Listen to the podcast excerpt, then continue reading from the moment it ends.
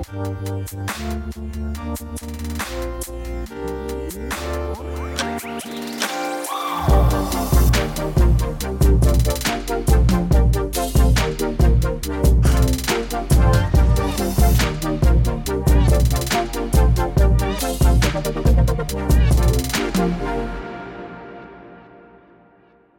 taas kaikki FutuCastin kuuntelijat, uudet ja vanhat. Mun nimi on Isa Krautio. Mun vieressä istuu taas William von der Paalen. Ollaan, onks tää kalastama? Me ei olla nyt se meidän samassa vanhassa öö, lokaatiossa. Mutta onks tää kuitenkin vielä kalastama? Kyllä, kyllä tämä vissiin on. Tämä on Sörnäistä tai Kalasatamaa. Might as well be. Mutta tota, ja meillä on toimistomuutto kesken, niin ollaan joutu, jouduttu vähän improvisoimaan tämä viikko erilaisia neukkareita, mutta, Niinpä. mutta, mutta Ja tää on, tää on tää ei myöskään kuuntelijoille varmaan näy suoraan, mutta tää on ainakin meille tämmönen pitkän podcast-maratonin viimeinen jakso. Meillä on ollut tällä viikolla seitsemän, että jos laatu kärsii, niin syttäkää sitä, tai syttäkää Williamia. niin mua saa syyttää. Joo. Joo yleensä, niin kuin yleensä.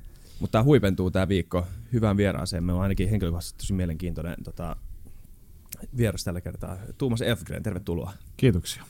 Öö, mikä sun titteli on tällä? Sä oot edelleen töissä. RK. Joo, kyllä. O- olen niistä valitettavasti töissä. Itse asiassa tänään tulee 43 vuotta poliisissa ja olen keskurikospoliisissa ja Joo. titteliä kun kysyt, niin rikosylikomissaario. Onneksi olkoon vielä tuosta merkkipaalusta. Kiitoksia. Se ei ole silleen pyöreän seksikäs luku 43, mutta se on kuitenkin se on pitkä luku ja se on, pit, se on pitkä hyvä ura.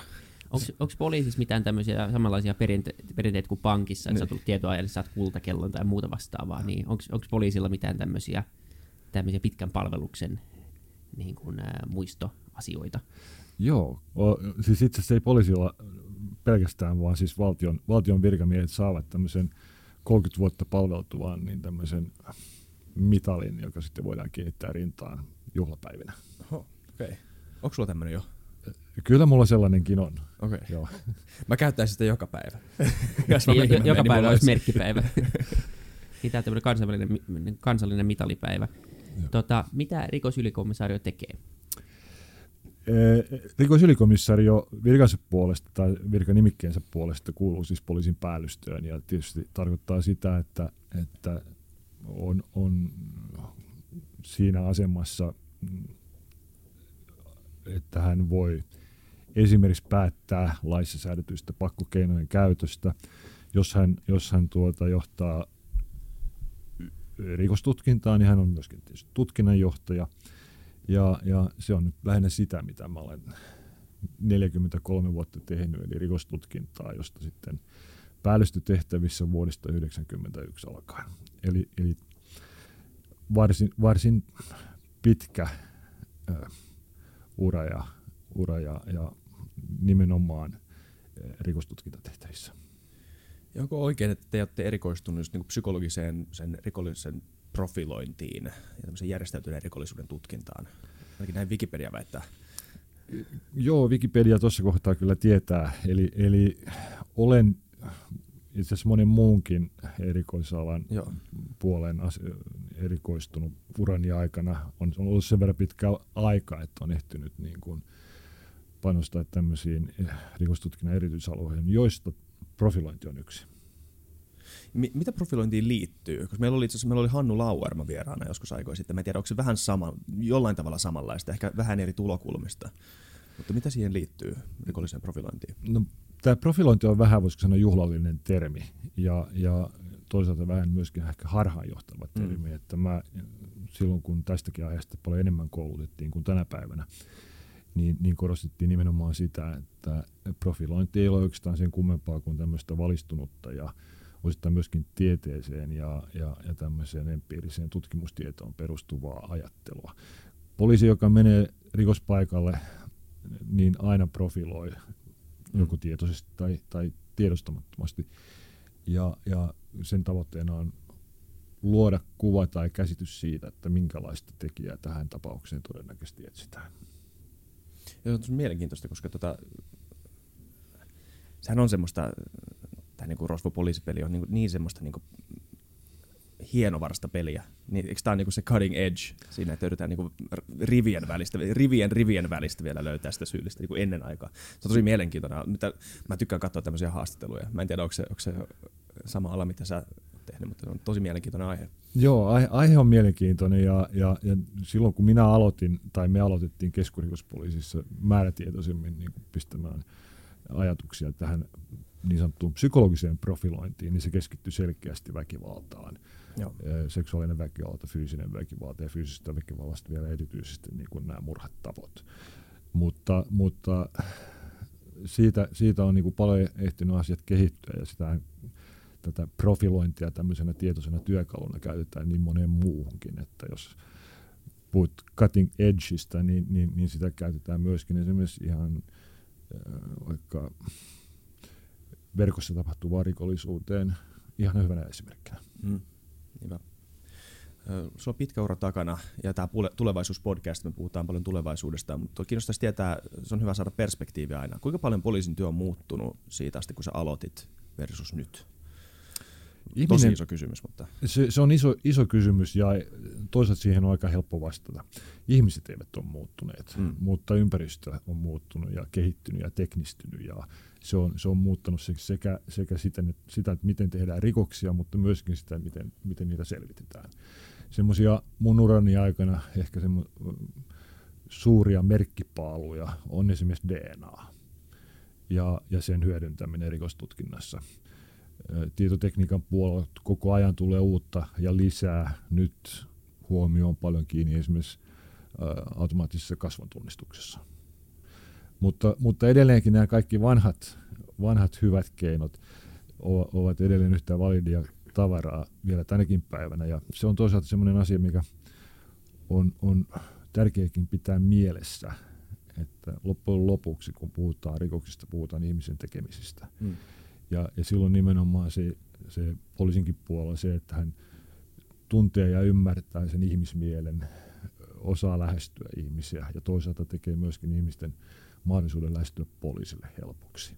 Ja, ja voisiko sanoa, että moni, monenlaisia uhkakuvia meillä on yhteiskunnassa, mutta tietysti yksi tämä teknologiakehitys on sellainen, että, että siinä täytyy olla todella, todella niin kuin hereillä ja tehdä oikeita ratkaisuja siitä, että tämä ihmisten Suomessa poliisia kohtaan tuntemaa luottamus, niin se ei tämän teknologiakehityksen myötä katoa.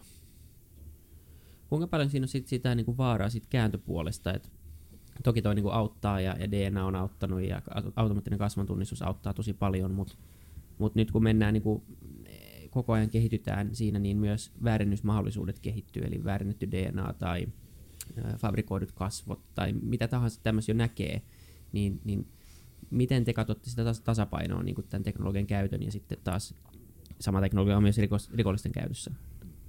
Tuohon on, on, pätee tämä, tämä perusasia, että poliisi on tämmöisen yhteiskunnallisen kehityksen ja teknologiakehityksen jälkijunassa. Se on toisaalta ihan luonnollista, se on toisaalta ihan ymmärrettävää.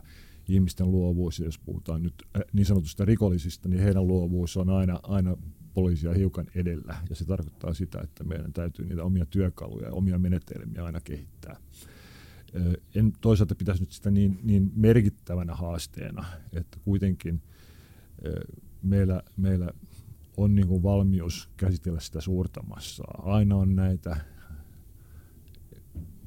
erikoistilanteita, joihin ei mikään, mikään etukäteen tehty suunnitelma pure. Nyt kun katsotaan niin kuin maailman, mm, otetaan tarpeeksi pitkä niin kuin aikaväli ja niin kuin tarpeeksi iso perspektiivi, niin, niin datan välityksellä ainakin tulee sellainen kuva, että maailma menee parempaan suuntaan ja, ja niin kuin väkivalta vähenee ja rikokset vähenee. Mites sä oot niin lähellä asiaa, miltä se tuntuu, että onko se oikeasti näin, että tuntuuko teiltä, teistäkin sitä, että on, onko rikokset vähentynyt tässä niin sun työuran aikana vai onko se vaan muuttanut muotoaan? se ei näy ihan samalla tavalla. Tilastollisesti kyllä. Rikokset vähenee, ne voisi sanoa, että perinteiset rikokset vähenee, mutta toisaalta sitten on kasvua jossain muualla. Ja nimenomaan tässä aikaisemmin puhuttiin tästä tietotekniikan kehittymisestä, teknologian kehittymisestä. Ne taas on uusia asioita, jotka pikkasen kasvattaa sitä tilastoa. Mm, väkivalta on, on muuttunut, väkivalta on on tänä päivänä ö, selvässä laskussa on ollut jo pitkän aikaa, puhutaan henkirikoksista, ovat puolittuneet siitä, kun minä aloitin. Sitten toisaalta, voisiko sanoa, tämmöinen verbaalinen väkivalta on selvästi lisääntynyt. Kaikki nämä vaikuttaa kansalaisten tähän hyvin tärkeään suojelukohteeseen, eli, eli subjektiivinen turvallisuuden tunne. Kyllä joo, tähän some on varmaan vaikuttanut paljon. Eli just nämä tyypit, jotka mutisis varmaan omissa kämpissään, pääsee nyt avautumaan kaikille julkisesti, eikä välttämättä edes ymmärrä sitä, kuinka julkisia ne avautumiset on. Joo, ja mä oon ollut vähän skeptinen siitä tilastossa, että rikollisuus vähenee hirveästi. Että aika paljon siitä on varmaan myös siirtynyt nettiin ja niin kun tehdään erilaista, ja siellä on paljon vaikeampi jäädä kiinni myös. Niin mä, en, mä en ole yhtään varma, että onko vähemmän rikollisuutta kuin aikaisemmin. Se on varmaan vaan, että ei sitä vaan mitä tai se yhtä, yhtä käsin kosketeltavaa kuin aikaisemmin. Niin se ehkä ei ilmaisuna ole ihan, ihan validi se, että sanotaan, että rikollisuus on vähentynyt. Öm, siis määrällisesti tietyt rikostyypit ovat vähentyneet. Nykyään esimerkiksi ei tapahdu hevosvarkauksia. Mm-hmm. Mutta sitten toisaalta, niin kuten tässä nyt sanottiin jo, että, että verkkorikollisuus on lisääntynyt. Mm. Ja ne, ne kun mu- sanoit, että murhat on myös, tai henkirikokset on, on laskenut, puolittunut, niin onko tässä kyse tämmöistä niin tyy, tyypillisen, en tiedä voiko sanoa lauermalaisen tota, suomalaisen henkirikoksen tota, vähentymisestä, eli joku tyyppi on kännissä kämpässä ja puukottaa kaveriaan suutuspäissään. Tai onko, onko Suomessa, onko, tämä ehkä, ehkä tämä on hyvä siirtymä tähän seuraavaan kysymykseen, että niin kuin, on, minkä, miltä on Suomen öö, niin kuin rikollismaailma näyttänyt ennen aikoina, koska niin kuin puhutaan paljon siitä, että esim. Öö, että monessa maassa on kauan aikaa ollut jengiytymistä. Nyt Ruotsissa näkyy jengiytymistä, Tanskassa, missä mä asuin viime vuonna, siellä on jengiytymistä. Miltä tämä Suomen rikollismaailma on näyttänyt? Onko se ollut enemmän tämmöisiä niin irrallisia suutuspäissään tehtyjä kännimurhia tai tämmöisiä niin järjestäytyneen rikollisuuden välisiä kamppailuja?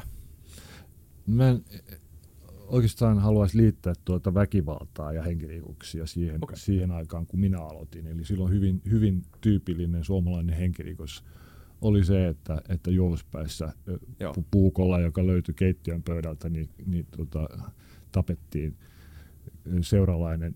Ähm, on myös sanottu tai väitetty, että esimerkiksi meidän terveydenhuolto ja, ja ensivasteajat ovat niin, niin hyvät, että on paljon henkiä saatu pelastettua myös sitä kautta.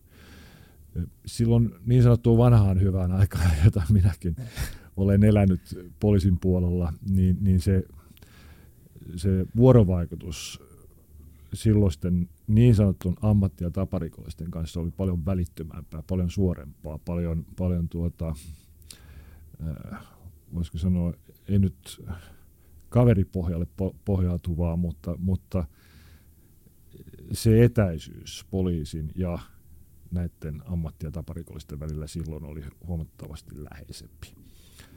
Öö, kun tulin takaisin tuolta sotarikostuomioistuimesta, jossa olin tutkinnanjohtajana kolme vuotta, vuonna 1999 tulin takaisin Suomeen ja sain, sain tehtäväksi vastata järjestäytyneen rikollisuuden torjunnasta ja paljastavasta toiminnasta ja sitten tiedustelutoiminnasta, joka kohdistuu näihin tunnuksellisiin jengeihin.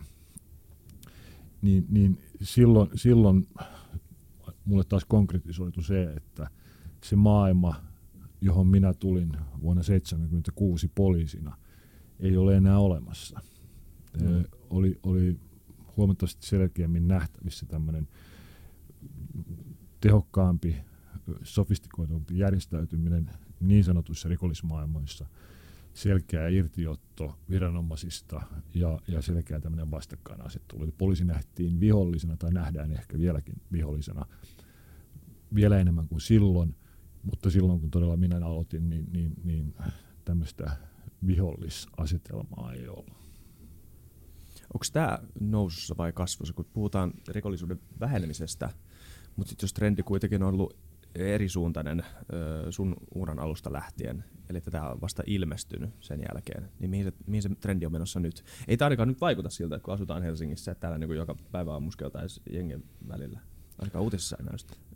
Trendit on väkivallan suhteen on kyllä, kyllä siis se, että musta tuntuu, että me ollaan aika vakaassa tilanteessa tällä hetkellä.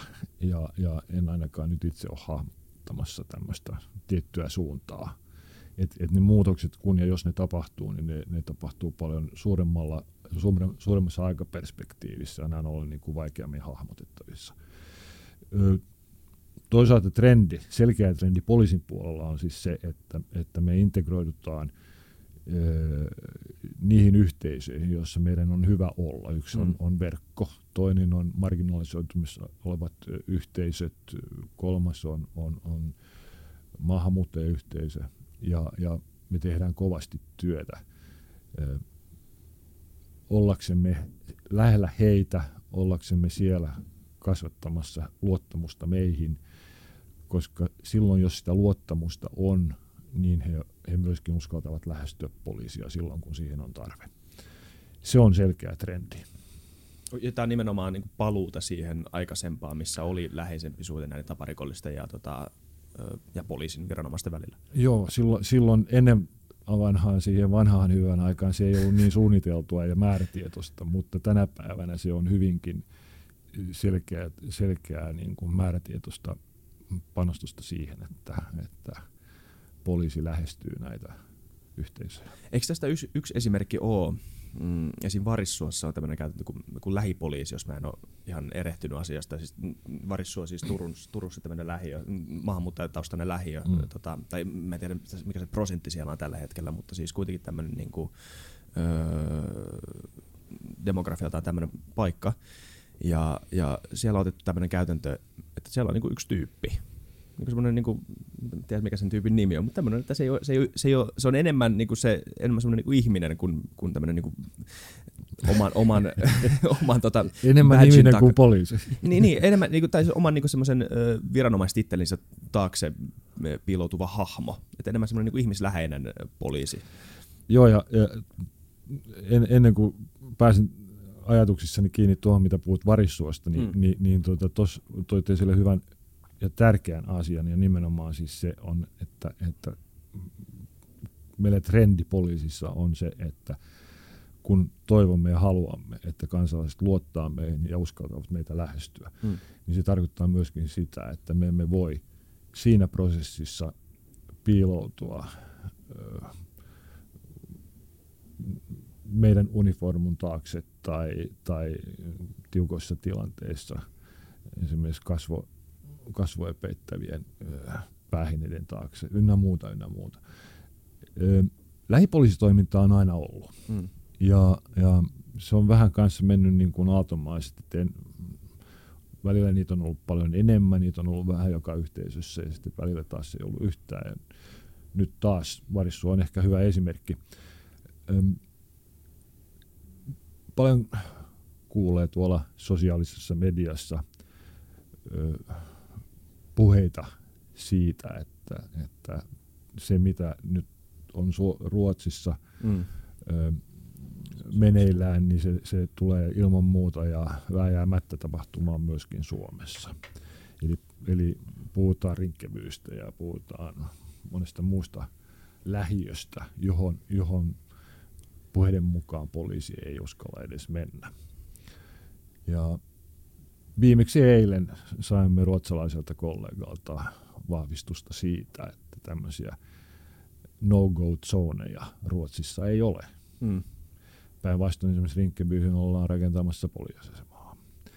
Mutta se, mitä Ruotsissa on nyt tapahtunut, on, on tai jo pitkään ollut ajankohtaisesti, että siellä maksetaan nyt se hinta siitä, että rakennettiin tämmöisiä ö, yhteisöjä, asuinyhteisöjä, johon, johon sijoitettiin kaikki ne, jotka olivat muutenkin vaarassa marginalisoitua, mukaan lukien maahanmuuttajat. Mm. Ja se on johtanut no. siihen, että, että niillä alueilla palvelut ovat kadonneet, ne on itse asiassa maantieteellisestikin vähän vaikeasti äh, saavutettavissa.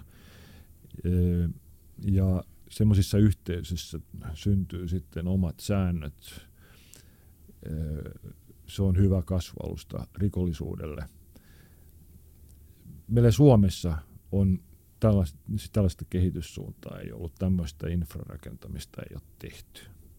Meillä oli tulossa sen tyyppistä infraa 70-luvulla, 80-luvulla otetaan nyt vaikka esimerkiksi se, missä minä olen syntynyt ja kasvanut, oli aikanaan tämmöinen niin sanottu huonompi kaupunkiosa, eli Punavuori. Maunulla oli sellainen, sielläkin minä asuin. Se oli tämmöinen, voisiko sanoa, huumegetto Helsingissä. Sen jälkeen on ollut Itä-Helsinki, eh, erityisesti Jakomäki oli sellainen, Itä-Pasila. Mutta nyt tämmöisiä, näistä on otettu oppia ja tämmöisiä asuinyhteisöjä ei enää rakenneta.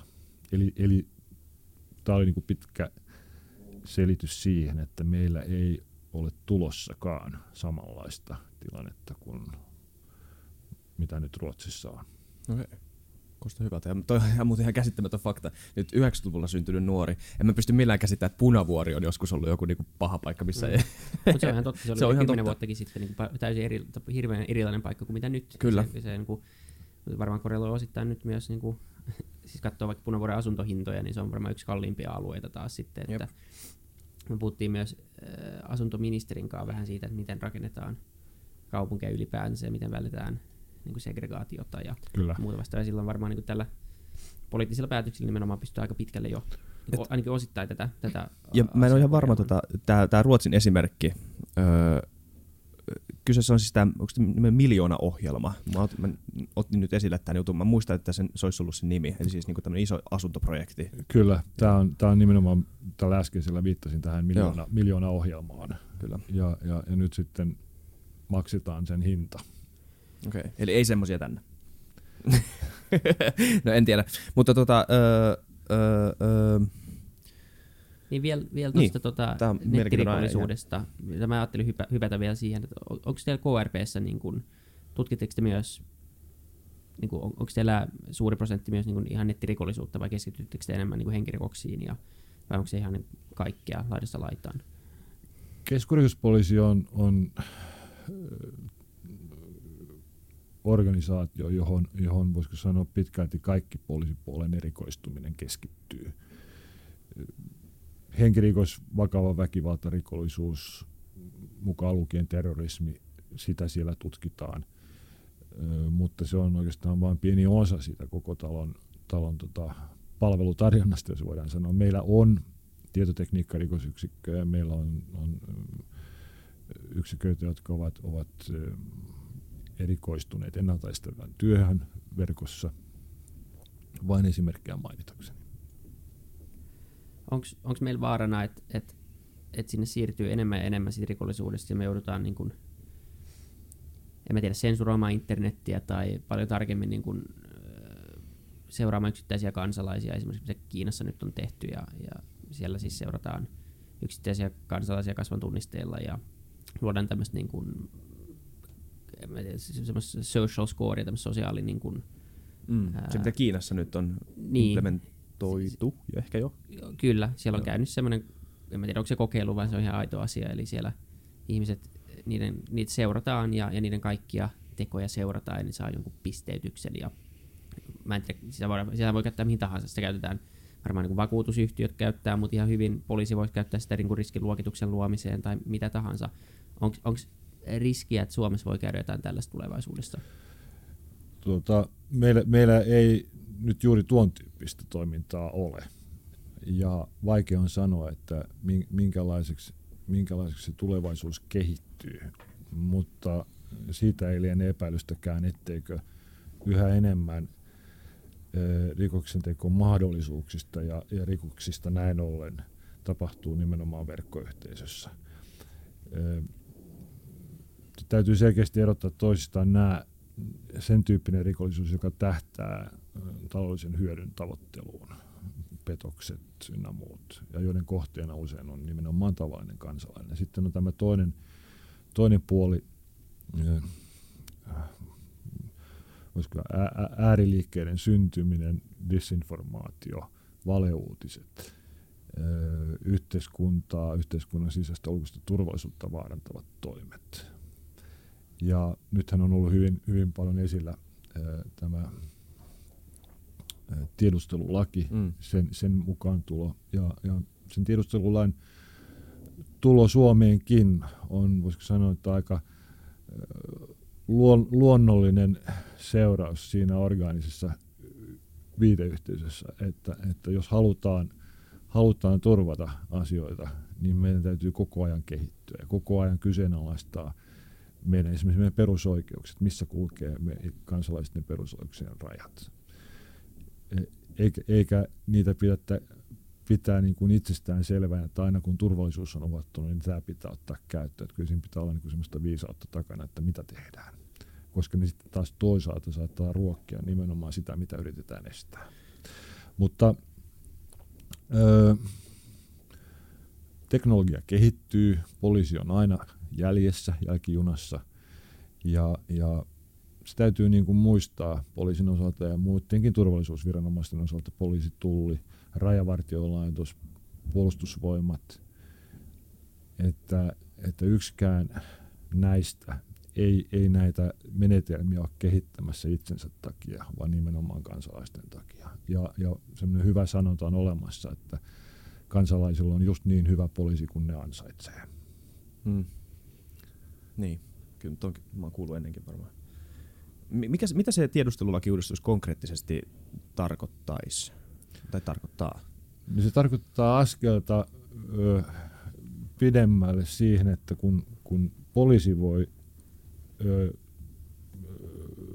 suorittaa televalvontaa, kuuntelua, mm. I, tietyn rikoksen selvittämiseksi, johon, johon on olemassa tietty epäilty henkilö tai organisaatio.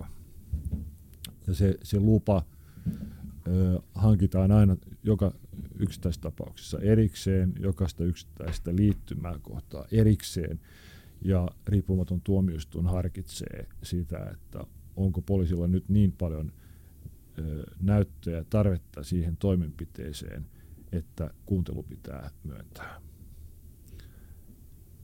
Tämä tiedustelulaki lähtee siitä, että tätä lupamenettelyä ei tarvita, vaan laajemmin katsotaan sitä liikennettä, joka, joka voi olla mielenkiintoista. Ja siinä on nyt sitten rakennettu sinne lakiin tämmöisiä menetelmiä, joilla varmistetaan se, että ihmisten perusoikeuksiin ja, ja, ja viestinnän vapauteen ei puututa enempää kuin mitä tämä lain tarkoitus on. Ja sen lain tarkoitushan on nimenomaan tämmöisen sen laajemman turvallisuusuhan paljastaminen. Joo. Joo, siitä ei vaan niin lähtökohtaisesti varmaan mitään epäilyä, että niin tämän takia se laki tehdään. Mutta tota, mitkä ne konkreettiset, öö, tota, puhuit näistä, tota, öö, mitä sanat käytitkään, mutta siis, siis, siis nämä, nämä ihmisten yksityissu, niin kuin viestinnän tai ilmaisuvapauden suojaa, mitkä nämä kaikki niin suojamuurit on. No, no, ka- joo, ne voisi sanoa, että, e- että joku voisi sanoa, että tiedustelulaki on, on niin kuin kovasti törmäyskurssilla meidän perusoikeuksien kanssa siitä, että me saadaan vapaasti mm. viestintää ja sitä ei kukaan vierestä kuuntele salaa. Ja, ja tämä on nyt ehkä se iso, iso juttu niin. ja iso muutos. Ja, ja valitettavasti se kehitys meillä ja maailmalla on ollut siis se, että, että koko ajan pitää keksiä ja miettiä uusia menetelmiä, jotta me oltaisiin niin kuin edes, edes vain askeleen näitä, näitä uhkatekijöitä perässä. Mm. Joo, kyllä. Ja pitää, kyllä pitää ymmärtää, mä luulen jollain tasolla ainakin, että siis että maailma muuttaa tämän niin monen, monen niin kuin pro and con listan tasapainottelemista. Niin, niin kauan kun sitä tavallaan käytetään vastuullisesti, ja se, se, sehän on niin kaikkiaan perustuu vaan siihen, luotetaanko me siihen niin kuin teknologiaa käyttävään elimeen, luotetaanko me poliisiin tai jonkin tiedusteluun, että niin. tavallaan että sitä käytetään vastuullisesti. Se, se nimenomaan on juuri näin, että, että se luottamus siihen työhön, mitä viranomaiset tekevät, pitää olla sillä, sillä tasolla, että, että, että hyväksytään se, että meidän perus, perusoikeuksia sitten tällä tavalla loukataan. Öm, mutta kyllä sitten samalla täytyy olla myöskin kriittinen. Me eletään nyt Suomessa, joka on vakaa, se on maailman yksi turvallisimmista maista. Meillä on poliittinen järjestelmä, joka toimii. Meillä, meillä on valveutunut yhteiskunta, joka ymmärtää esimerkiksi disinformaation osuuden tässä yhteiskunnassa. Mutta entäs sitten, jos tämä kaikki jollakin tavalla radikaalisti muuttuu. Niin, niin, niin silloin, toki, silloin toki on hyvä myöskin kyseenalaistaa se, että, että onko se oikein, että kansalaisia kuunnellaan. Mm. Sillä tavalla nyt kun tuossa tiedustelulaissa on tarkoitus tehdä. Joo, siihen mä vähän niin kuin rivien välissä viittasin. Ei nyt sille, että siihen löytyy niin kuin mikään välitön riski mm. lähitulevaisuudessa, mutta nimenomaan, että tämä on se, tämä on se kysymys, mikä siihen liittyy. Mutta mä en niin kuin lähtökohtaisesti yhtään kadehdi myöskään niin kuin poliisin työtä, koska onhan se, niin kuin, onhan se niin kuin hemmetin vaikeaa.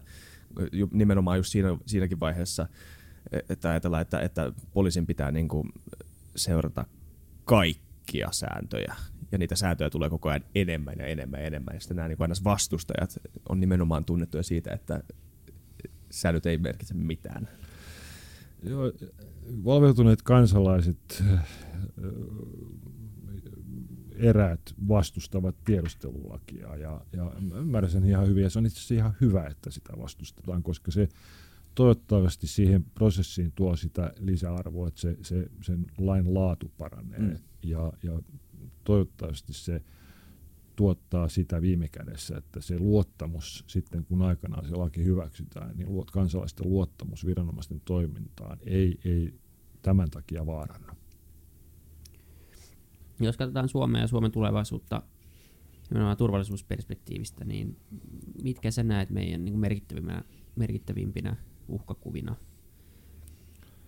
tässä, niin kuin, sanotaanko vaikka viiden vuoden sisällä? Tuota, tätä kysymystä voi, voi katsoa toisaalta hyvin tämmöisestä käytännönläheisestä katutason perspektiivistä. Ja sitten toisaalta sen voi katsoa myöskin laajemmasta makroperspektiivistä. Ja, ja minä kansalaisena katson sitä kyllä ensisijaisesti tästä makroperspektiivistä. Ensinnäkin täytyy muistaa se, että Suomen, Suomen niin kuin suurimmat uhkatekijät ovat täsmälleen ne samat uhkatekijät, jotka ovat myöskin naapurimaissa ja muualla koko maailmassa. Ja tässä makroperspektiivissä mä ottaisin ehdottomasti ykkösenä on, on nimenomaan ydinaseet, ydinaseiden käyttö. Hmm. Siitä seuraava, ö, joka, joka on mun listalla, on, on ilmastonmuutos ja sen aiheuttamat, aiheuttamat tota, konfliktit ja väestösiirtymät ja muuta. Kolmantena mulla on mun listalla sosiaalinen ja, ja tuo, taloudellinen eriarvoisuuden kasvu. Neljäntenä mulla on pitkäkestoinen taloudellinen taantuma. Viidentenä luonnonkatastrofit ja tietysti koko ympäristön tuhoutuminen, jätteet, muovit, aavikoituminen, puhtaan veden saatavuus ja muuta. Ja, ja sitten viimeisenä tällä makrolistalla on mulla sodat ja konfliktit. Tuossa pisti korvaan se, että ydinaseet on ykkönen, mikä tavallaan, tavallaan mä tiedän, että se on, ainakin mun käsityksen mukaan, siis mä tiedän, onko enemmänkin niin kuin, niin kuin ison valtion ydinasekäytöstä, onko tämä enemmän niin kuin tämmöisen niin kuin satunnaisen yhden ydinkärjen pimeän markkino, pimeästä markkinoista saadun ydinkärjen satunnaista käyttöä? Se on mulla ykkönen sen takia, että se on niin lopullinen. Niin. Ja, ja toisaalta se on ykkönen sen takia, että, että ensinnäkin ne valtiot, joilla on tai joilla on ambitioita ydinaseita kehittää, niin, niin, niin siellä on koko ajan meneillään erilaista konfliktia. Otetaan hyvänä esimerkkinä tällä hetkellä nyt nämä pieleen menneet neuvottelut USA ja Pohjois-Korean välillä. Ja Pohjois-Korean, Pohjois-Korean ambitiot, jotka eivät sinänsä ole miss, missään vaiheessa muuttuneet, niin, niin ovat edelleen olemassa. He haluavat säilyä ydinasevaltiona. Ja toisaalta tässä perspektiivissä on, on tietysti myöskin se vaara, että, että tämmöinen ydinasejärjestelmä joutuu niin sanotusti väärin käsiin. Ja mun mielestä se on niin kuin ihan oikein, kun laitetaan asioita järjestykseen, niin pitää tämä ykkösenä, vaikka se nyt ei välttämättä ole kovin konkreettinen juuri tänä päivänä. Mutta siis jos se laukeaa, niin se on lopullinen. Niin, se on siinä. Toi. Yksi asia, mikä sun listalta puuttuu, ei, ei, ei ole mitään oikeita tai vääriä vastauksia, mutta missä me ollaan tässäkin podcastissa puhuttu, on, on niin globaali pandemia.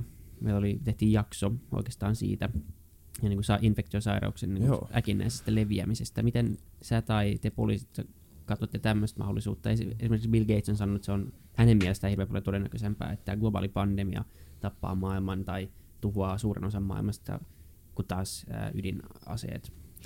No mä, pää, mä pääsin tässä mun, mun listauksessani vasta näistä tähän makroperspektiiviin, että sitten ottaa vähän niin kuin mikroperspektiivissä, niin sitten vähän riippuu siitä, että keneltä, keneltä sitten kysyy, että mitkä ovat ne uhat, että jos kysytään poliisilta noin yleensä, niin, niin, niin tietysti rikollisuuden ja erityisesti tulevan, lähialueelta tulevan niin kuin rikollisuuden osuus ja sen merkityksen kasvu Suomessa, Öö, voimavarojen riittämättömyys, poliisin stressi, väsyminen, henkinen hyvinvointi, mm. peruspalvelujen riittämättömyys. Sitten jos kysytään suojelupoliisilta, niin sieltä todennäköisesti tulee, tulee tuo jihadismi, pyhä, pyhää sotaa käyvät, muu terrorismi, yritysvakoilu. Joo. Jos kysytään puolustusvoimilta, niin tietenkin siellä varmasti on tämän uskottavan puolustuskyvyn ylläpito. Mutta jos kysytään multa, jota varmasti äsken kysyit, niin mun listalla tässä mikroperspektiivissä on taas tämä äärikansallismielisyyden kasvu ja sen varjolla käytetty väkivalta, kans- kansallismielinen populismi, öö, nuorten miesten ja naisten syrjäytyminen ja, ja sitten siihen nimenomaan liittyy tämmöinen tämä disinformaation leviäminen, tieteen dissaaminen, valeuutisten hyväksyminen ja sitten taas sillä sitä kun lähdetään eteenpäin jakamaan, niin on esimerkiksi rokotevastaisuus, joka on ihan oikea, oikea ja realistinen uhkakuva tänä päivänä, joka sitten taas voi johtaa esimerkiksi erilaisiin pandemioihin.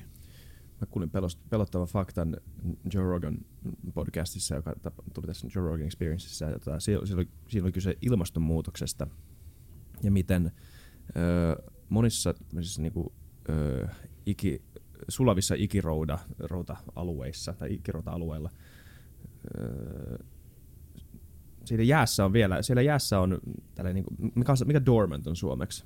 Niin nukkuva. Nukkuva, nukkuvia tämmöisiä bakteereita, vanhoja tauteja, jotka on sinne jäässä kiinni, jotka nyt, nyt tämän sulamisen myötä saattaa hyvin vapautua. Eli siis on ollut jotain tämmöisiä, niin kuin, mikä on anthrax suomeksi? Nyt mä en osaa yhtään puhua suomea tänään. Anthrax, siis joku, googlataan. Nyt kuitenkin anthrax, tämä bakteeri, öö, öö, mulla tuli tää, mulla tuli tää, kun mä googlasin anthrax, tuli tää bändi. Se ei varmaan vapaudu toivon mukaan sieltä. tuskin. mutta siis, mutta että siis tää, tää, enemmän ja enemmän on riski sille, että tämmöisiä niinku pernarutto. Mm. Enemmän ja enemmän on tota riski sille, että tämmöisiä niinku tauteja saattaa vapautua tai tämmöinen niinku pandemia saattaa iskeä ihan niinku yllättäen. Mut joo, kyllä. Ky- kyllä, ja, ja, ja tietysti niin kuin, me, meillähän on esimerkiksi Afrikassa jatkuva, Joo. jatkuva ihan konkreettinen uhka siihen, että, että Ebola Niin. taas lähtee hyvin nopeasti liikkeelle. Siis se, että sitä juuri nyt ei ole siellä siinä määrin. Tietysti jossain, jossain tuolla Suurtenjärven alueella on nyt meneillään pieni Ebola-kriisi, mutta se, se voi niin kuin nopeasti la, äh, levitä sieltä. Ja varsinkin, jos äh, maailmanyhteisö vähentää sitä, sitä kriisiapua niihin valtioihin. Ja me puhuttiin, meillä oli infektiosairauksien professori Aino Kantele vieraana kanssa, me puhuttiin, miten nopeasti se sit oikeasti Joo. menee. Et se ei ole enää silleen niin muutama viikko, kun se levii, vaan se on, se on maksimissaan pari vuorokautta ja se voi olla kaikkialla maailmassa. Ja, ja sitten siinä tulee vähän kiire tehdä, tehdä rokotteet ja sitten pitäisi saada ihmiset ottaa ne. Se on juuri näin. Öö, kun puhutaan sosiaalisesta mediasta ja siellä käydystä keskustelusta ja ehkä sen varjopuolesta, niin tota, onko viha kasvanut Suomessa? Tai onko se enemmän vaan sitä, että vihan ilmaisu on kasvanut? Ihmiset ei ole muuttunut ja viha, ei ole mu- vi- niin. viha on aina ollut olemassa. Sosiaalinen media on tuonut tullessaan sen mahdollisuuden, että sä voit sitä sun omaa vihaas Mm. Niin kuin tuoda esille siellä sosiaalisessa mediassa. Tämä ehkä liittyy siihen harhaankin, että että monilla, mikä monilla on, että niinku viha kasvaa ja väkivalta kasvaa, kaikki kasvaa, kaikesta tulee niinku kaikki ihan perseestä ja enemmän ja enemmän perseestä, joka päivä, mutta tota, onko se enemmän vaan, että me saadaan vaan tietää enemmän ja enemmän semmoisia, minkälaisia ihmiset oikeasti on ollut Siihen, aina. siihen, siihen vanhaan hyvään aikaan. siis kun, kun, kun oli vain niin sanottua valtamediaa ja, ja oli niin sanottua päätoimittajavastuuta, mm. että, että ihan kaikkea ei voitu printtimediaan laittaa, niin sitä, sitä kontrolliahan ei enää ole olemassa. Ihmiset ovat edelleen yhtä vihaisia kuin ennenkin. Mm. Ja samalla niin kuin keinot levittää valeuutisia, vale, valeuhkakuvia, niin on, on niin kuin tuhat, tuhatkertaistuneet. Mm. Mutta se, että mihin tämä viha johtaa, niin se on mun mielestä semmoinen vakava asia. Vihatyytymättömyys, sormien osoittelu, disinformaation myötä saadaan aikaan ihmeitä. Esimerkiksi Brexithän on hyvin selkeä, selkeä seurannainen siitä, että, että kansalaisia johdettiin ihan, nyt vuoden jälkeenpäin todistettavasti sanoa, että johdettiin harhaan. Luotiin mielikuvia siitä, mitä irtautunut EUsta, mitä kaikkea hyvää se tuottaa tullessaan. Ja sitten taas toisaalta se, ne vasta äänenpainot eivät päässeet läpi yhtä helposti. Mikä tähän sitten keinoksi on, on jo pitkään perään kuuluttanut sitä, että, että sosiaalisen median palveluntuottajat voitaisiin, tai heille voitaisiin laissa säätää vastuu, vastuu, rikosoikeudellinen vastuu ja korvausvastuu siitä sisällöstä, mikä siellä heidän alustallaan esiintyy. Sitten se, mikä, mikä jollakin tavalla pitäisi saada niin kuin, tuotua myöskin esille, on, on, on tota, tämä sosiaalisen, sosiaalisen median kontrollointi ulkopuolelta, vaikka EU, EU-direktiivellä voitaisiin lisätä sitä koko EUn yhteistä laatuvaatimusta siihen, miten sosiaalisen median alustat toimii. Tähän nyt ei juuri tällä hetkellä todennäköisesti löydy kovin suurta poliittista kannatusta, mutta, mutta tämä on yksi merkittävä, ei varsinainen turvallisuusriski, mutta se, se on merkittävä tätä subjektiivista turvallisuuden tunnetta kyseenalaistava mm. asia. Toki Sitten, siinä kerran, mulla ainakin se kysymys, mä en, mä en, siis varmaan kaikki tässä huoneessa niin pitää jokaista vihapuhe tota, lausuntaa yhtä karseena. Se ei ole se pointti. Se pointti on enemmän se, että, että ö, onko mitään syytä myös kuunnella vihaa jollain tasolla, koska se viha on. Se, se missä viha tulee esille, ö, on vaan se, se, se, se väline tai se, se, se on erilaisia työkaluja, joiden kautta tätä vihaa voi tuoda esille, mutta se viha on varmaan jossain syvemmällä. Ja se on enemmän käsin kosketeltavaa nykyisin ehkä kuin niin. aikaisemmin, just kun sitä pystyy ilmaiseen niin paljon vapaammin ja nopeammin. Et, et onko, riski, että, et onko riski, että me vaan sysätään tämmöiset ihmiset pois jonnekin internetin pimeäseen nurkkaan, missä, missä tämä viha pääsee patoutumaan. Vähän niin kuin tämmöisissä, ö, ehkä voi vetää jonkunnäköisen tota, tämmöisen parallelin niihin semmoisiin niin asuinalueisiin, missä muutenkin on niin kuin riskiryhmä, riskiryhmä mi, niin, mihin vaan niin kuin laitetaan ihmisiä, jotka on jo riskiryhmässä asumaan toistensa kanssa, eli sitä niin kuin normaalia inputtia ei enää tule. Että onko sinne riski, että marginalisoidaan vielä enemmän? Kyllä, kyllä varmasti näin, ja, ja tietysti poliisina olen sitä mieltä, että, että näitä, näitä tuota, ihmisiä, jotka, joita ajaa mm. joiden elämää ja arkea ajaa nimenomaan viha ja jatkuva tyytymättömyys, niin kyllä, kyllä niin kuin yhteiskunnalla olisi yhteiskunnan kannalta hyvä, jos heihin kohdistettaisiin jotain hyvää. Se, että saa, saa niin kuin vapaasti koko aika purkaa sitä vihaa eetteriin, niin, niin, niin ei ole se keino. Ja eikä meidän tarvitse kenenkään – minun mielestä kuunnella sitä vihaa, eikä varsinkaan kuunnella sitä niin, että se jollakin tavalla vaikuttaisi meidän rationaaliseen ajatteluun. Mutta vihaa voidaan kyllä osoittaa myöskin ennaltaestää, ei niinkään vastaamalla siihen vihan, vihan tota, tunteeseen, vaan nimenomaan huolehtimalla siitä, että ihmisillä on kyky saada sitä oikeaa informaatiota.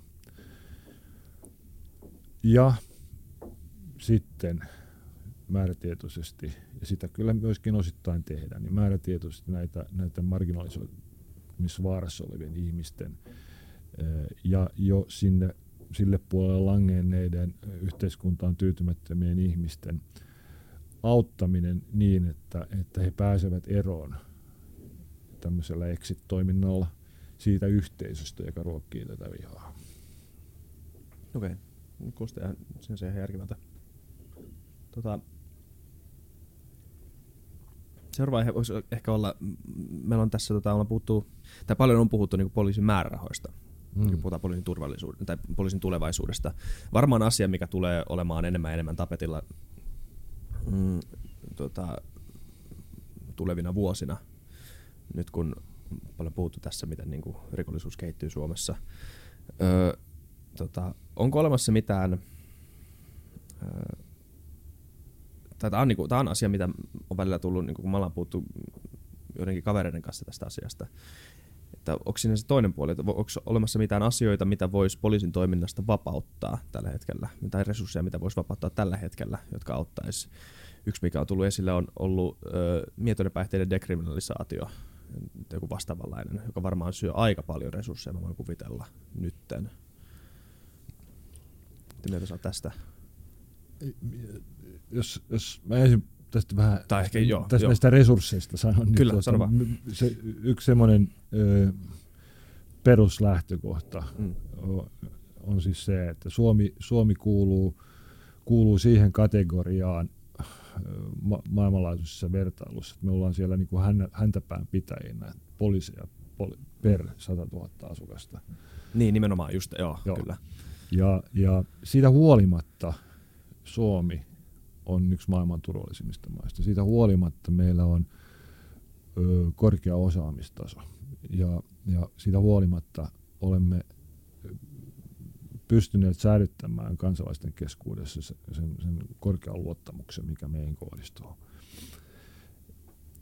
Joten tietysti joku voisi sanoa, että, että tota, Suomessa toimitaan enemmänkin laadulla kuin määrällä. Hmm. Toisaalta sitten tämmöinen kehitys, joka nyt on ollut jo pitkään, että, että poliisin määrä on pysynyt alhaalla. Se on eräänlainen kehitys, ottaen huomioon niitä uusia haasteita, mitä koko ajan tulee, joihin pitäisi sitten taas olla resursseja.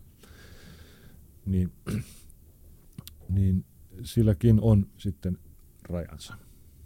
Meidän täytyy voida, voida tuota, osoittaa kansalaisille valtion ja yhteiskunnan tuottamia turvallisuuspalveluita, koska jos ei näin tehdä, niin se tuottaa vaihtoehtoliikkeitä. Mm. En nyt sano, että yksityiset turvapalvelun tuottajat, turva, turvafirmat sun muut olisivat niin sanotusti vaihtoehtoliikkeitä. He täyttävät hyvin keskeisen tärkeän yhteiskunnallisen tehtävän, mutta, mutta sitten senkin jälkeen saattaa jäädä vielä tyhjöitä, joita sitten täytetään elementeillä, jotka eivät ole hyväksi kenellekään. Mm, joo, kyllä meillä kaikki tulee varmaan nimi mieleen, kun miettii tätä Suomessa syntynyt, siis Soldiers of Odin on yksi näistä jo nimenomaan, joka eh, not good. Kyllä mä nostaisin mielellään määrärahaa aika paljon sen sijaan, joo. että tämmöisiä syntyisi. Suomella, suomalaisilla on juuri niin hyvä, hyvä poliisi kuin se ansaitsee ja, ja tietysti kun poliisi muistuttaa kansalaisia koko ajan siitä, että meillä määrärahat eh, eivät riitä peruspalvelujen tuottamiseen siinä määrin, kun pitäisi, niin, niin, niin silloin tietysti katsit aina pitää kohdistaa tuonne eduskuntaan. Mm. Se, että va, vapauttaisiko nyt sitten esimerkiksi huumeiden dekriminalisointiresursseja, niin, niin sanoisin, että ei, ei juuri ollenkaan. Okay. Ei, ei, ei itse asiassa pätkääkään. Jos mietitään sitten vaan niin järjestelmän kannalta, ja me ollaan puhuttu Vytykästissäkin huumeista ja huumepolitiikan tulevaisuudesta ja siitä, miten ehkä olisi aika kokeilla jotain, jotain muuta kuin, kuin tavallaan meillä on iso, iso mustamarkkina maailmassa ja, ja, ja niin paljon, paljon käyttäjiä ja se tuntuu, että se ongelma vaan pahenee, että se, ei ole, se, niin kuin se nykyinen linja ei ehkä ole se oikea linja, tai ainakaan niin kuin statistiikan valossa ei, ei nyt ratkaise tätä niin kuin huumeongelmaa, niin miten poliisissa katsotaan, mä en tiedä sitä, että sun ei tarvitse puhua nyt koko poliisista, mutta miten katsotte sitä asiaa tällä hetkellä ää, niin kuin ylipäätänsä tätä mahdollisuutta joko dekriminalisoida tai jopa laillistaa ja etenkin nyt sit mietoja päihteitä? Kun minä aloitin poliisina vuonna 1976, vuonna 1977 mä tein ensimmäisen huumetta, olin mukana tekemässä ensimmäisen huumetakavarikon mun, mun urallani. Me tehtiin pari viikkoa työtä ja, ja, ja hyvin vaativaa työtä. Ja lopputuloksena oli se, että me saatiin kaksi grammaa marihuanaa takavarikkoon. Ja me oltiin todella ylpeitä itsestämme. Kun sitten vuonna 1999 tulin takaisin Suomeen ja vastasin meidän palestavan toiminnan yksiköstä ja järjestäytyneen rikollisuuden torjunnasta, niin me tehtiin, tehtiin muutaman kuukauden työn tuloksena, ö, otettiin takavarikkoon 230 kiloa kannabista ja 21 kiloa amfetamiinia. Ja, ja tämä on se kehitys. Tämä on siis se, mihin sota huumeita vastaan on johtanut. Mm. Ja, ja kyllä kai nyt kaikki vähänkin asiaan perehtyneet, on sitten viranomainen tai, tai, tai joku terveysyhteisö, niin ovat yhtä mieltä siitä, että, että tätä sotaa huumeita vastaan ei, ei juuri näin voiteta. Ja, ja olen itse sanonut omassakin työyhteisössäni sitä, että huumeet eivät takavarikoimalla lopu. Hmm. Kuulun niihin, itse asiassa harvoihin, olen ehkä ainoa poliisikunnan edustaja, joka on julkisuuteen sen sanonut, että, että meidän täytyy vakavasti pohtia painopisteen siirtämistä kriminaalipolitiikasta sosiaalipolitiikan, terveyspolitiikan puolelle. Ja, ja tulen päivä päivältä yhä vakuuttavaksi siitä, että se keskustelu on käytävä. Ja varsinkin se keskustelu on käytävä sen takia, että, että meillä on vaarassa yhä suurempi vaara olemassa, että e, nimenomaan huumekaupan verkost, verkkokaupan myötä ynnä, muitakin, ynnä muun myötä siis se, että meillä, meillä nuoret ö, saavat käsiinsä ö, tappavia huumeita ihan noin ensikäyttöön. Et, et, meillä on aika traumaattinen suhde tähän näihin huumeisiin. Huumeiden käyttäjät nähdään kakkos-kolmosluokan kansalaisina, puhutaan narkeista, mm. ja, ja, ja sillä tavalla stigmatisoidaan myöskin sitä, sitä ryhmää, ja, ja se ei ainakaan omia parantamaan sitä, että he, he saisivat niin kuin yhteiskunnalta apua päästääkseen irti addiktiosta.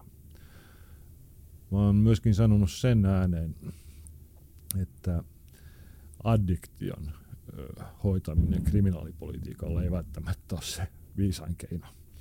Niin, ja jos, jos kriminaalipolitiikka olisi addiktion vastalääke, niin, niin silloin pitäisi tietysti niin kuin vakavasti harkita, että mit, mihin muihin addiktioihin tätä kriminaalipolitiikkaa voitaisiin soveltaa. Että silloin tietysti äh, miksei alkoholi, miksei tupakka, miksei rasvat, miksei sokeri. Niin. Ja, ja itse olen, olen tota, minä poltan, poltan piippua ja en, en kannusta ketään polttamaan piippua. Se on mun addiktioni. Sitten toisaalta olen vähän joskus miettinyt sitä, että mistä johtuu se, että nämä, se suuri suomalainen yhteisö, joka on sitä mieltä, että missään tapauksessa esimerkiksi huumeita ei pitäisi dekriminalisoida – niin mistä johtuu sitten se, että he, heillä ei ole yhtä selkeää kantaa ö, alkoholiin, joka on tietenkin huomattavasti, huomattavasti vahingollisempi kuin nyt huumeet. Niin voiko olla kyse siitä, että ei ole vaan keskustelua käyty millään tasolla, että ei ole joutunut miettimään sitä? Kyllä sitä keskusteluakin on käyty, mutta, mutta tota, mä nyt en osaa sanoa omasta niin. työyhteisöstäni yhtään poliisia, joka on ollut vähänkin mukana, mukana niin kuin näissä asioissa, joka sanoisi, että tämä, tämä sota, mitä nyt myöskin poliisi käy huumeita vastaan, niin olisi se oikea keino. Okei, tämä oli itse asiassa kysymys, mitä mä haluaisin kysyä. Että mitä, kukaan ei olisi siis julkisesti tullut esille näiden kantojen kanssa, mutta mikä se, mikä se mielikuva siellä niissä poliisilaitoksissa ylipäätään on? Se on aika, aika ambivalentti käsitys, okay. että, että on erilaisia käsityksiä, mutta kyllä mun vakaa käsitykseni on siis se, että aika suuri yhteisymmärrys on sen suhteen, että, että sota tällä tavalla tehtynä niin, niin, niin ei ole kyllä vähentänyt, vähentänyt mm. huumeiden maahantuontia millään tavalla. Mä kuvitella, että se on aika turhauttavaa. No ei se, ei se turhauttavaa, se tietysti on tärkeää työtä, niin, mitä tehdään. Ja, ja, ja tietysti niin kuin resurssit tos, tosiaalisesti kohdistuu nimenomaan maahantuontiin ja tämän, näiden rikollisjärjestöjen toiminnan selvittämiseen, siihen menee ne resurssit. Ja siinä mielessä se on kyllä oikealla tavalla kohdennettua. Ja, ja dekriminalisointihan nyt tietysti tässäkin keskustelussa nimenomaan tarkoittaa siis sitä, että me oltaisiin laillistamassa. Tai niin. minä en edusta semmoista ajatusta, että huumet pitäisi laillistaa. Mutta puhumalla tästä dekrim- käytön dekriminalisoinnista, niin, niin se, sehän ei koske pelkästään kannabista, vaan se koskee kaikkia erilaisia huumeita. Ja silloin, silloin se tarkoittaa sitä, että jos me siirryttäisiin sosiaali- ja terveyspalveluiden tuottamiseen, niin, niin, niin itse asiassa kaikki nämä addiktoituneet huumeiden käyttäjät voisivat saada apua paremmin. Se olisi hyvä tilanne. Se olisi toivottavaa, että sitä keskustelua, keskustelua avattaisiin selvästi niin kuin laajemmin. Joo, jokainen, niin kuin sanoit, ymmärtää, että se homma ei niin kuin, ainakaan tällä hetkellä ole menossa oikeaan suuntaan. Niin, niin sen, se on aika selkeää. Se on aika selkeää, että tämä suunta nyt ei ole ainakaan hyvä. Joo. Kun käyttö nousee ja ongelmat nousee. Eikö, niin kuin nythän me puhuttiin tota, THL Pekka Hakkaraisen kanssa tästä asiasta, ja tota, jopa Norjassa on tämmöinen lakiehdotus, tai on ainakin vireillä jonkunnäköinen keskustelu siitä. Jopa että, Norjassa. Jopa, no en, mä en olisi heti arvannut. Mutta jopa siellä, siellä on kova. Sturtingethan teki ratkaisun tässä joitakin kuukausia, onko tässä jo vuosi kulunut, että he, he tuota selvittävät tämän Joo. asian, eli tämän dekriminalisoinnin niin kuin mahdollisuuksia. Ja, ja kyllä mä sanoisin, että maailmalla ja Euroopassakin puheet tämän, tämän asian selvittämiseksi ovat, ovat tulleet yhä, yhä äänekkäimmiksi, mikä on hyvä asia. Suomi on osana eurooppalaista huumetorjuntastrategiaa ja tietysti meidän täytyy koko aika miettiä se, että se miten täällä Suomessa edetään, edetään niin meidän täytyy, täytyy myöskin sitten niin kuin miettiä, että ete, eteneekö ne samat asiat, eteneekö nämä asiat myöskin Euroopan tasolla. Jep, kyllä. Kysytäänkö viimeinen kysymys? Tämä on Kysytään. hyvä jakso. Me kysytään viimeinen kysymys, Joo, vaan kaikille, hyvä siinä. kaikille sama. Mä en ole hyvä siinä. Otan, sä oot, mä en ole ikinä kysynyt sen vikan kysymystä. Mä lupaan, että jos mä nyt kokeilisin, jos mä nyt yrittäisin, mä epäonnistuisin pahasti. Tämä on niin vaikea tehtävä, mutta mut joo, viimeinen kysymys on aina ollut se, että tota, mikä olisi meidän vieraan yksi, yksi iso unelma Suomen tulevaisuudelle ja, ja miksi. Se ei tarvitse olla se niin kuin maailman isoin juttu, mutta siis yksi asia, minkä se olisi tapahtuvan ja, ja se olisi niin kuin hyvä, hyvä Suomelle. tuota, Suomessa tapahtuu koko ajan hyviä asioita ja en, ei ole olemassa sellaista, mikä olisi niin kuin hyvä Suomelle. Mä näen sen, että mikä on hyvä Suomelle tai mikä on hyvä maailmalle on myöskin hyvä Suomelle. Olen, olen vakaasti sen kannalla. Mm että, että sosiaalinen ja taloudellinen eriarvoisuus pitää saada pyyhittyä koko maailmasta, koska se, se heijastuu meihin Suomeen. Olen vakaasti sitä mieltä, että meidän täytyy olla vakavia, vakavasti puuttua ilmastonmuutoksen seurauksiin. Ja, ja miksi mä olen positiivinen, puhuttiin tässä aikaisemmin tästä vihasta ja sen kasvusta, mm.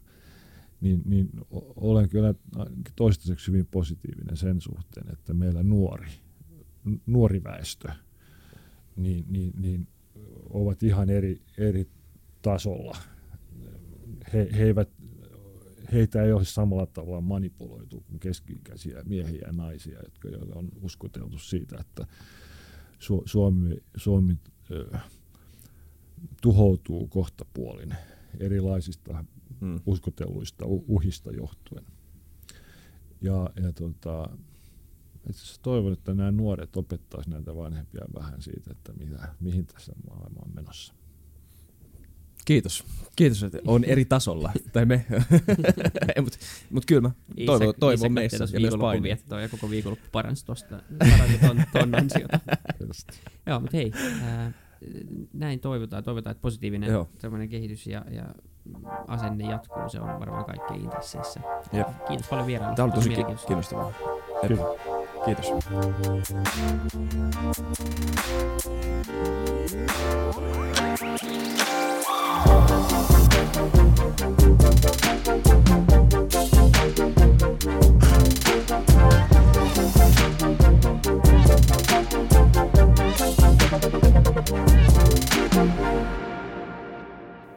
Kiitti kaikille kuuntelijoille, yhteistyökumppaneille ja FutuCastin koko tiimille – Isa Kraution ja William von der Baalinin lisäksi, Isa Kraution minä, tiimiin kuuluu tuotantovastaava Samuel Happonen, ja media vastaava Tuumas Lundström.